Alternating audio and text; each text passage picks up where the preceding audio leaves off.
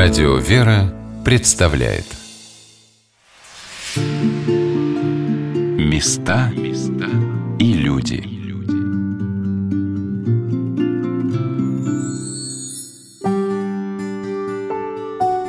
Дорогие друзья, мы продолжаем вас знакомить с монастырем в честь преподобного Сергия Радонежского и другими святыми местами на горе Румия в Черногории. С вами Юлия Бочарова – я побывала на службе в честь престольного праздника в монастыре Сергия Радонежского. Служба была необыкновенной и духовно наполненной, и внешне очень красивой. Есть такой уникальный обычай сербской православной церкви – празднование крестной славы. С давних времен сербы почитают того святого, в день памяти которого они принимают крещение.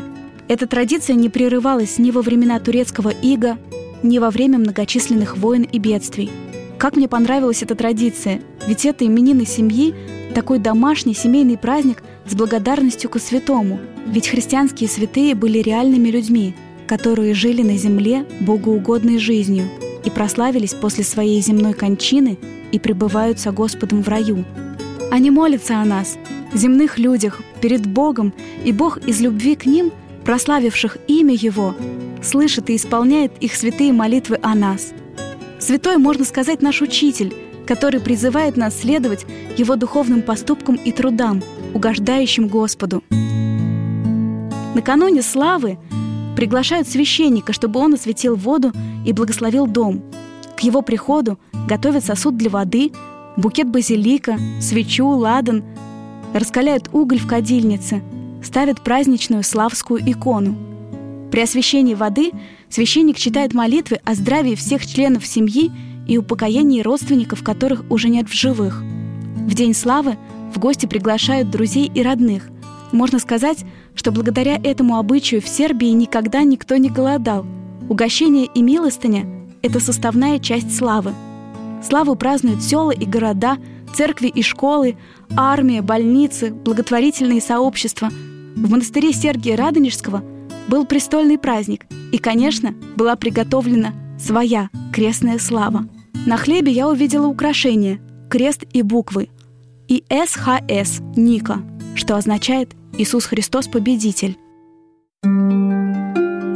Хлеб является символом прославления Господа Иисуса Христа, ибо Он есть хлеб нашей жизни. На столике во время крестного хода были приготовлены славские свечи, славская кутья из пшеницы с добавлением сушеного винограда и, конечно, сам славский калач. Священники подняли калач, начали петь молитвы и по кругу перебирать руками, а все люди вокруг священников положили руки на их плечи и тоже пели молитвы. И я, конечно, положила руку на плечо, стоящей передо мной, улыбающейся в полную широту своей улыбки, бабушки. И знаете, хотя эти молитвы пели на непонятном мне сербском языке, эта бабушка вдруг стала мне совсем родной. Красота нашей службы увенчалась крестным ходом, участники которого принесли в монастырь очень большие и красивые иконы. Сейчас мы послушаем Василевич Екатерину, которая возглавляет движение за русско-сербское православное единство святителя Николая Сербского и преподобного Сергия Радонежского – в свое время я э, уже лет 15 назад перевела книгу «Охридский пролог» по благословению своего духовника. И э, любовью к Сербии и России. Прониклась э, пророчествами святых отцов о том, что в определенные времена должно быть возрождено православное царство славянских народов. Об этом говорили и преподобный Серафим Саровский, и святитель Николай Сербский, преподобный Юстин Попович, святой Паисий Святогорец, святой Фадей Витовницкий. И изучив историю богомольческого движения святого владыки Николая, я поняла, что э, способствовать этому единству могут крестные ходы. И уже лет 10 я в этом крестоходном движении нахожусь и организовываю крестные ходы по Новороссии, по Донбассу и по Сербии.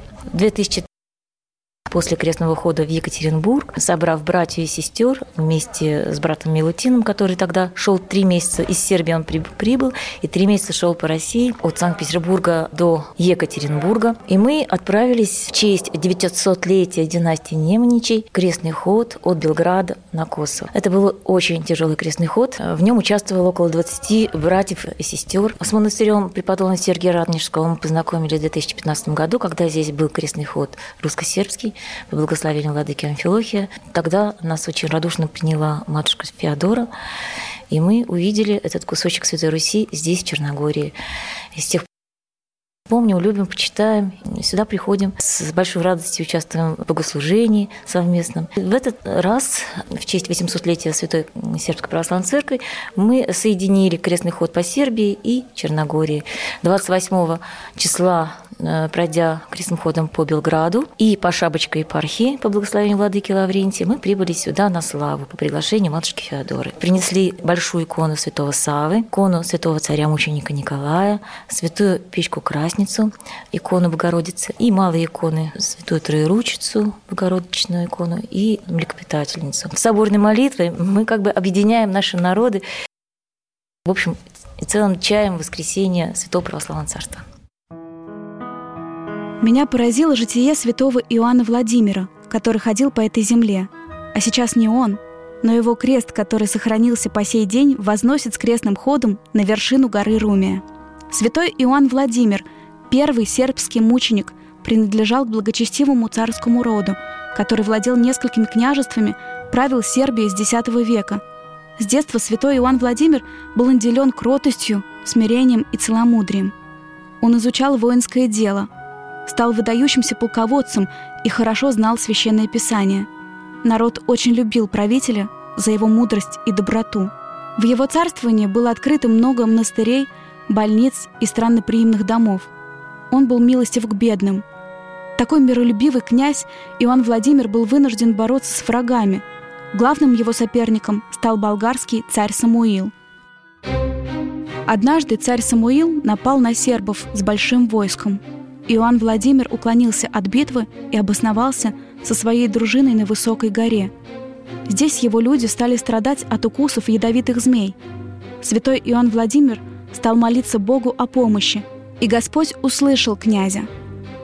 Некоторое время царь Самуил не мог нанести поражение осажденным сербам, но один местный князь оказался предателем. Войско сербов понимали, что поражение неизбежно, и святой Иоанн Владимир собрал их и сказал, «Лучше будет, если я положу душу свою за вас и добровольно предам свое тело на смерть, чем вы пропадете от голода и меча». После этого святой князь отдал себя в руки царю Самуилу, который заключил его в темнице города Пресно. Почетный консул России в Черногории Бора Джукич рассказал мне, как важно для черногорца хранить свою родословную. Даже на войне можно потерять все, что угодно – но сверток с генеалогическим древом хранится в кармашке у сердца. Так люди, хранившие традицию, знают имена и фамилии своих предков на несколько веков назад. Бора показал мне свой, можно сказать, походный свиток, но и он оказался внушительным. Бора Джукич, потомок святого Савы Сербского, святого Стефана Слепого и его супруги, святой Ангелины Сербской. Сердце мое защемило – что в моей семье не было такой традиции и захотелось тоже узнать своих родных. С большой любовью относится Бора и к первому сербскому святому мученику Иоанну Владимиру. Он вообще был српским и управлял этими, был государем этих мест. Как-то, ну, из его историю, она очень интересная. Оказался в тюрьме, и он молился, он читал молитву Митера, «Боже, милостив, э, буди меня грешным» в тюрьме, и потом чудным образом вот дочка этого царя Косара, э, который его в тюрьму посадил, она пришла в келью его, приносила ему пищу, и папе своему сказала, я хочу за него замуж. Вид, он царской крови, он хороший, его пусти. Или я не буду выходить, ну, условие какое-то поставила ему, не будет больше за никого, кроме за него выходить замуж. Ну, и он тогда ему вернул э, земли, которые ему предложат, еще ему что Вот, и он э, владел. А когда он молился в тюрьме, он э, обещал Господу Богу, что если он в живем видит, что построит храмов столько же, сколько дней в году. Вот. И он это сделал. Ну, территория, большинство живет албанцев, наших, черногорских, там около Улциня. Владимир называется место. И озеро называется, э, место называется Свач, близ озера, Шатское озеро. Близ этого озера есть такая вот, э, ну, Висвараван. Там как раз 365 монастырей, ну, сейчас это руины. Вот, э, главный из этих монастырей называется Чистая Краинска. Там просто не монастыря, а храмов. Вот один монастырь вот был, Пречистая Краинска, который местности, на несколько десятков квадратных километров.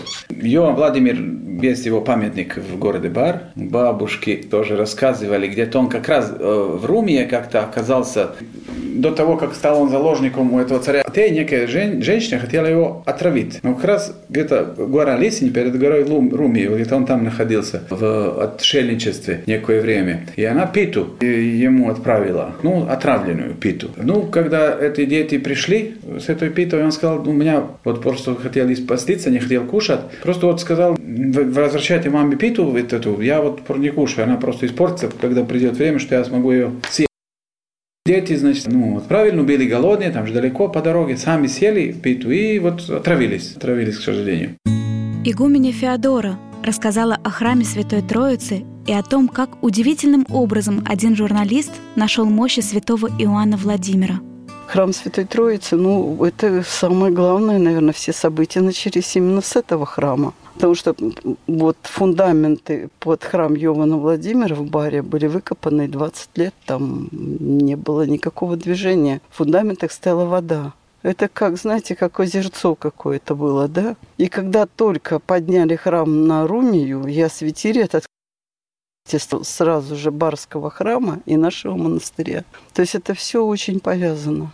В данном традиция это существует очень давно, подниматься к храму Святой Троицы, даже когда храм был разрушен, все равно туда поднимались, и есть даже, знаете, данные такие, вот, например, «Голос черногорцев», есть такая газета, и газета 19 века, там написано, что в XIX веке они тоже освободились от турок, да, черногорцы.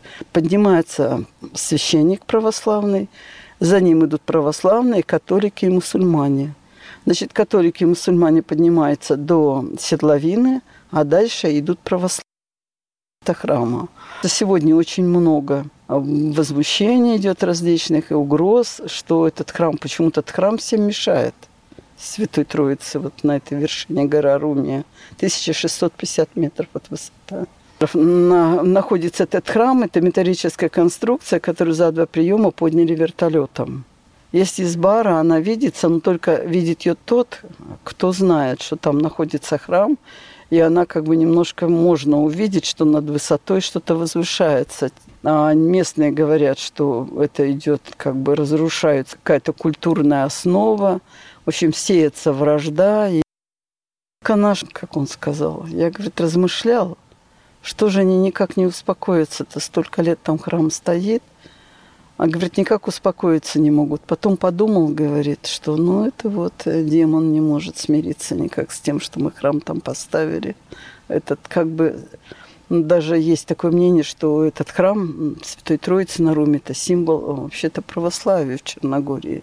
И вот есть такой священник, э, отец Йован Пламенец. Вот он и нашел мощь Йована Владимира. Он был журналистом в Черногории – возглавлял совет журналистов Черногории.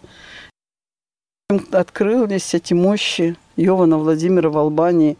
В одном из разрушенных храмов ларец там подписано, он нашел эти мощи. И он стал священником. Он стал священником. И вот первые четыре года мы, когда уже здесь осветили наш монастырь, литургия, там была, в общем, ежемесячная литургия возле храма Святой Троицы. Он так говорит, я размышлял, как можно защитить этот храм, и подумал, что литургия – это самая лучшая защита для храма. В плену Иоанн Владимир все время проводил в молитве. Однажды ему явился ангел и предсказал скорое освобождение, а впоследствии мученический венец. Вернувшись в свое княжество, святой предложил супруге Касаре хранить девство – чтобы на земле подражать ангелам. Так они вместе стали вести благочестивую жизнь.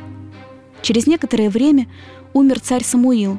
Вскоре был убит прямой наследник царства Радомир своим двоюродным братом Иоанном Владиславом, жестоким и властолюбивым.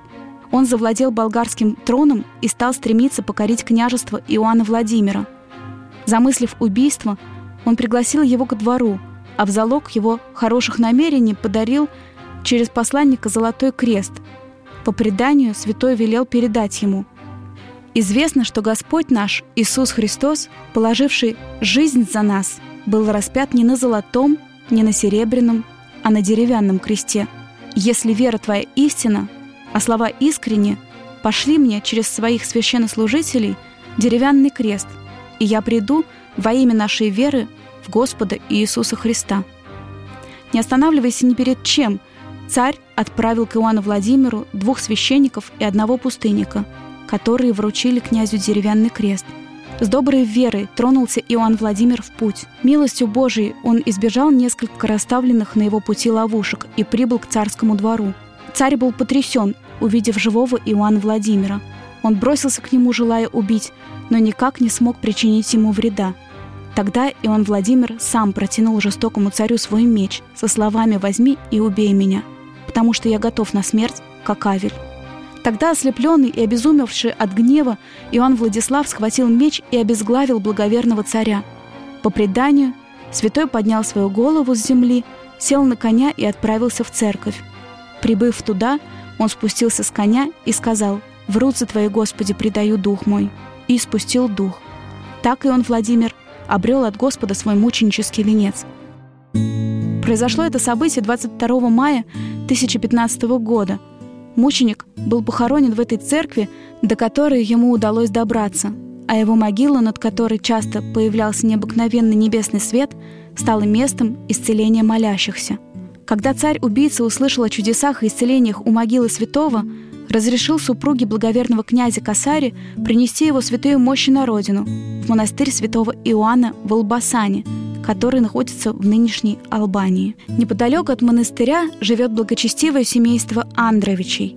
Люди, которые из поколения в поколение передают на хранение своим детям необыкновенную святыню – крест самого святого Иоанна Владимира. Мы уже говорили о том, что праздник Святой Троицы здесь празднуется особенно торжественно и продолжается целых три дня. Во время крестного хода на вершину покаянной горы Румия этот крест несут к храму Святой Живоначальной Троицы – о том, как отмечают праздник Святой Троицы, рассказала игуменя Феодора.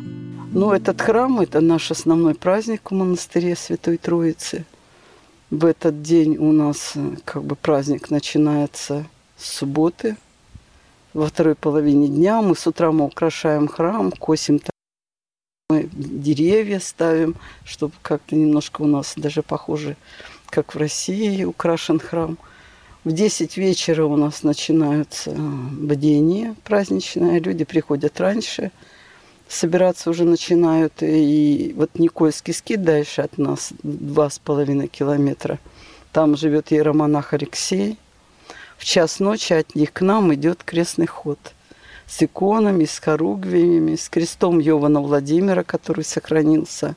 Это Йован Владимир с XI века – и вот до сих пор сохранился его крест, который хранится в семье Андровичей. С этим крестом нашему монастырю, потому что путь на Руме идет мимо нашего монастыря. Тоже Касара, как и жена Йована Владимира Касара. Она Касара, дочка священника. Пришла в семью Андровичей и в наследство принесла вот крест Йована Владимира. Тогда уже турки с 15 века, турецкая ига – и было разрушено очень много святынь. Вот этот крест до сих пор жив. С этим крестом в два часа ночи от нас начинается подъем на Румию. В 5 утра там служится литургия, затем с этим крестом возвращается, мы ставим трапезу. 12 часов или в 11, когда как источника этим крестом Йована Владимира. Источник находится ближе к скиту святителя Николая, то есть в двух километрах от нас. Крестный ход вокруг храма святителя Николая в скиту, где похоронен предки рода Андрович. Церкви тоже вот черногорские все на одно лицо вот этого периода. Их старались глубже закопать в землю, и они внешне, как у нас одна была паломница из Москвы, так метко очень сказала, внешне не походят как на хлеб, говорит, на конюшню, а зайдешь в православный храм. То есть внешне они не должны были привлекать внимание. Точно такая же простенькая церковь, ну, место изумительное кругом эти камни, вот эти родовые. Идет лития, то есть крестный ход за упокойный. Читаются молитвы Андровичем. И вот так заканчивается праздник Святой Троицы, то есть э, два дня и ночь.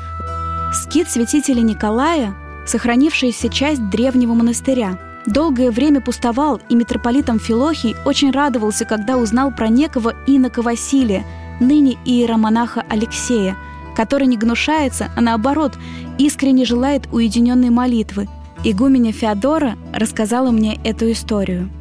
Отец Алексей, он четыре года появился у нас. Очень интересно, он на праздник Святой Троицы привез его раб Божий Валерий, который несколько лет назад вот в этом храме святителя Николая несколько ночей ночевал. И вот один раз он приехал, мне говорит, нужно ну, там сконцентрироваться, как-то побыть одному, поразмышлять там, да. И говорит, я бы хотел побыть, помолиться в храме святителя Николая. Но мы, помню, просили ему благословения у владыки на это. И он, значит, немножко о Валерии скажу, то он там в храме же никто не служил, и он сидел на стуле, лечь там, он взял с собой спальник, лечь было нельзя, потому что кругом были скорпионы везде и наверх, в общем, везде, на стенах, на полу. И он говорит, я не трогали, я их не трогал, потому что, говорит, я служил в Средней Азии, и на них насмотрелся, и страха как бы не было у него. Этот Валерий, в общем, а, они у отца Даниила, вот, э, Дайбабского, были в скиту вместе с отцом Алексеем. Ну, он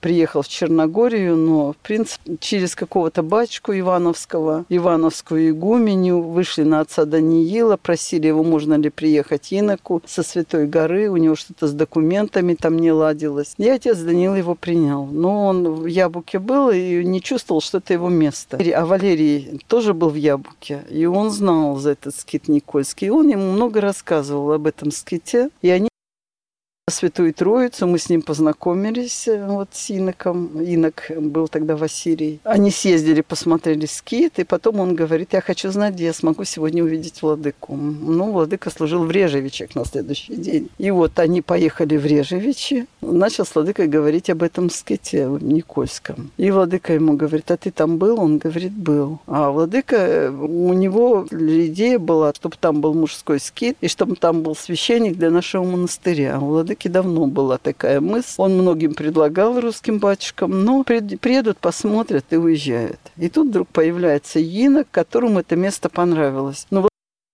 благословил с радостью. И он очень быстро туда переселился. Его там был полуразрушенный конок. В общем, там кирпичи уже начинали разрушаться, так как начали активно очень строить, а потом забросили. И вот он так потихонечку, потихонечку конок он достроил корпус конок. Мы ему дали сразу вагончик. От нас привезли туда ему вагончик, и он жил в этом вагончике вначале. Вот сейчас уже корпус готов. Сейчас он собирается, по-моему, кровлю перебирать на этом храме. Необыкновенный скит святителя Николая действительно не привлекает внимания с виду небольшой каменный домик с маленьким колоколом, в который мне удалось позвонить. О своей жизни в этом скиту – рассказал мне иеромонах Алексей Якобишвили. Скит 13 века. Основа немычами. Это род Саву Сербского.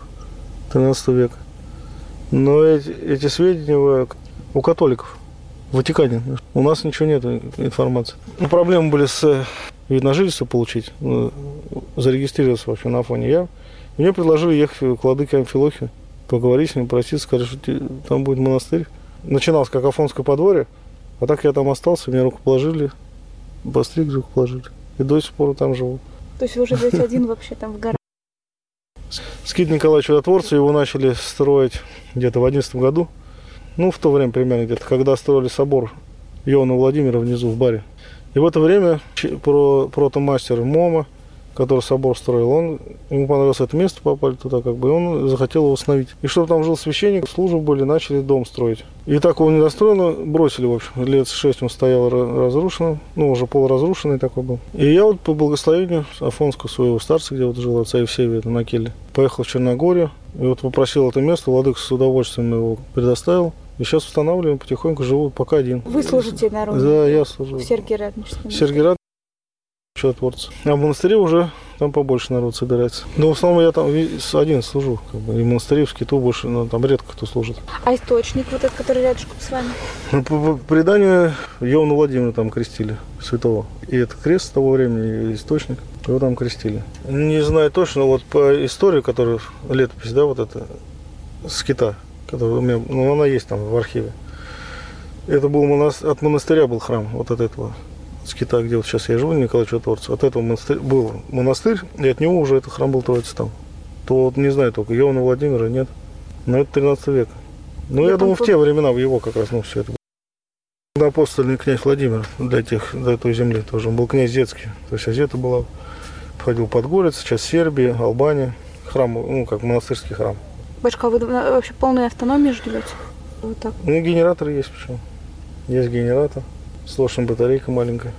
Ну, в основном я живу как бы на... У меня одной ногой в скиту, да, в Черногории, а другой на Афоне. Так вот я живу. Задумался этот скит, афонский, афонский скит, как подворье такое. Пушка не страшно, я, так не вот вообще одному... Вы, вы не видите скорпионов? Нет, ну видел, почему, но они безопасные все. Не ядовитые? Ну, может, ядовитые, но их не трогаешь, они я должен не трогать. Змеи не видно, как бы они особо. Да. Волки бывают заходят даже матушки медведей даже как-то видели там. У отца Даниила был паломник даже. Жил, ну долго жил, как послушник уже. Он встретился с медведем. Ну, только дальше от нас маленько. Это уже ближе к Сербии. Так что медведь заходит. Дикие коты. Ну, это все творение Божие. С людьми страшнее бывает, чем живут на самом деле. В самом храме миниатюрный алтарь, такие же иконы и подсвечники, крошечные окошки, но невообразимо глубокая тишина и простор для молитвы. Мне вспомнились слова владыки Антония Сурожского. «Небо само к нам идет, и время нас туда несет. Только бы мы занимались своим делом и ввели небо в то место, где мы находимся, потому что это зависит от нас – если мы живем в настоящем мгновении, если в этом мгновении мы пребываем перед лицом Божьим, все небо тут, где Бог и я находимся вместе, лицом к лицу, и даже больше, чем лицом к лицу. Я стояла в скиту одна и плакала. Слезы текли ручьем, но сердце мое было наполнено радостью. Так я и забыла на стуле в скиту свою кофту. Позже иеромонах Алексей сказал, что я обязательно вернусь еще, чтобы ее забрать. Мне посчастливилось побывать в необыкновенном месте, где живут и трудятся удивительные люди. Насельница монастыря преподобного Сергия Радонежского, монахиня Сергия, рассказала мне свою историю – уже у меня было желание в монастырь пойти. Я жила в монастыре уже в России в одном.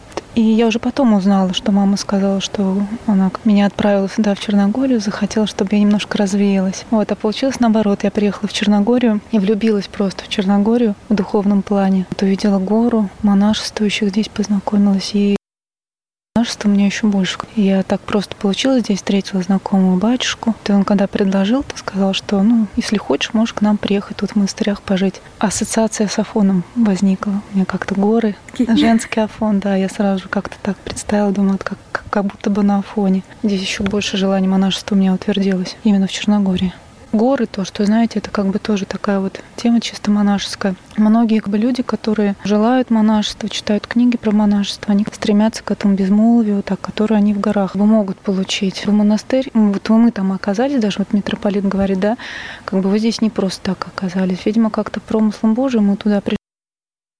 Мы полюбили это место, полюбили свой монастырь, и поэтому трудности, которые у нас там возникают, мы абсолютно их не ощущаем, потому что мы, видимо, на своем месте. Да. Господь утешает, да, и мы трудимся в первую очередь для спасения своей души, Нам надо много трудиться, чтобы что-то там основать. В первую очередь, чтобы монашеская жизнь там как-то основалась. Живем, делаем свое дело, и Господь посылает помощь, посылает людей, которые помогают. Это все совокупность, не только мы одни. А родители, конечно, приезжают, потому что ну, скучают. Не же родители. Ну, конечно, уже и время прошло больше, уже и наоборот даже рада, что такой я путь выбрала.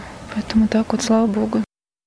Любые родители, наверное, как-то в шок воспринимают, когда уходят их дети в монастырь, а потом уже наоборот. Я думаю, это большое благословение для родителей, когда кто-то из детей в монашество уходит.